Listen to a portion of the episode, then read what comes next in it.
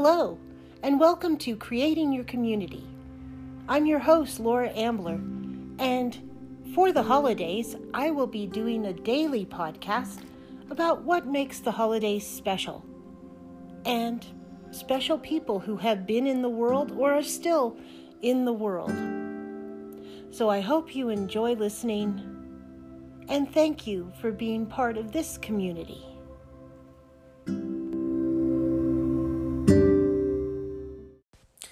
Today is Green Bean Casserole Day. Do you know where green bean casserole came from? Well, in 1955, in the Campbell Soup Test Kitchen, Dorcas Reilly and her team came up with green bean casserole. Only then it was called the green bean bake. They were asked to make simple recipes with five ingredients or less. People were tired after World War II and the Depression. They wanted quick, easy things that didn't take a lot of time.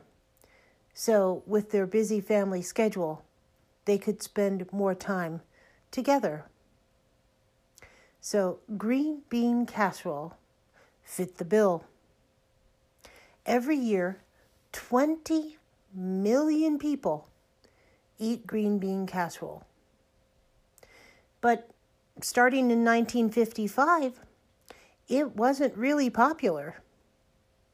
It didn't get popular until 1960 when the Campbell Soup Company decided to put the recipe on the label. It just took right off because it made it easy. You didn't have to look through a cookbook for the, your recipe, it was right there on the can. Some people laugh at green bean bake. They think it's too kitsch, too 50s, when actually, well, yes, it is 50s, and not healthy enough but to me, and many people like me, it says home just as much as apple pie.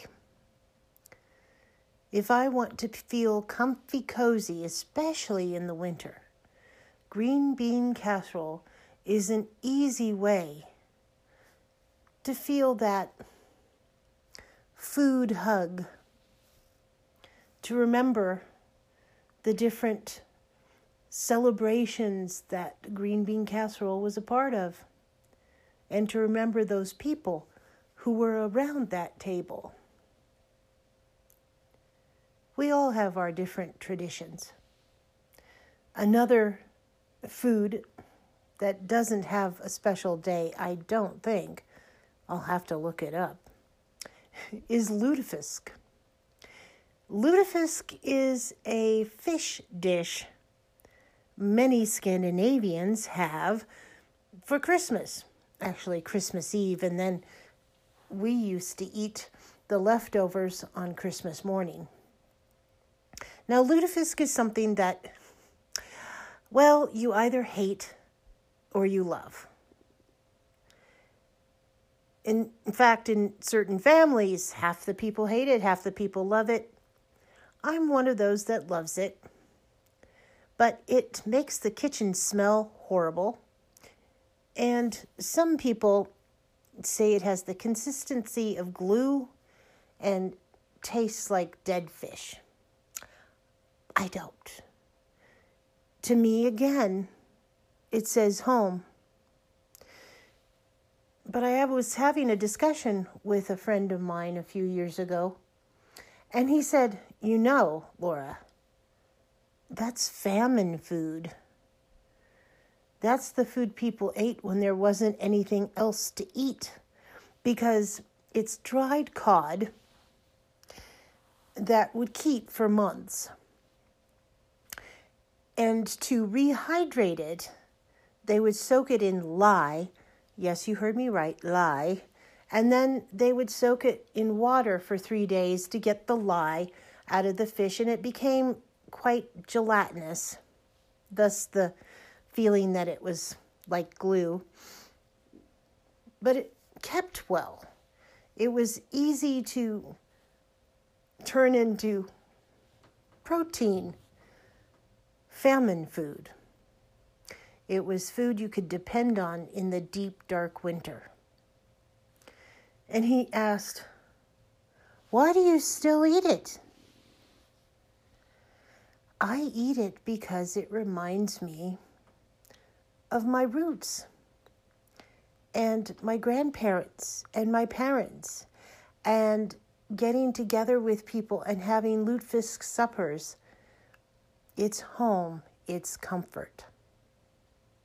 Is there something in your background that people would think was strange, but you love because you grew up with it?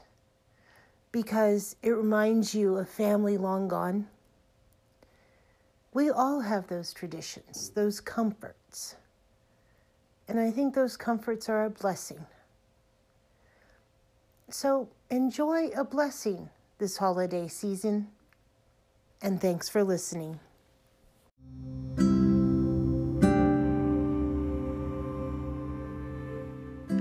This has been another episode of Creating Your Community. I hope you listen tomorrow too.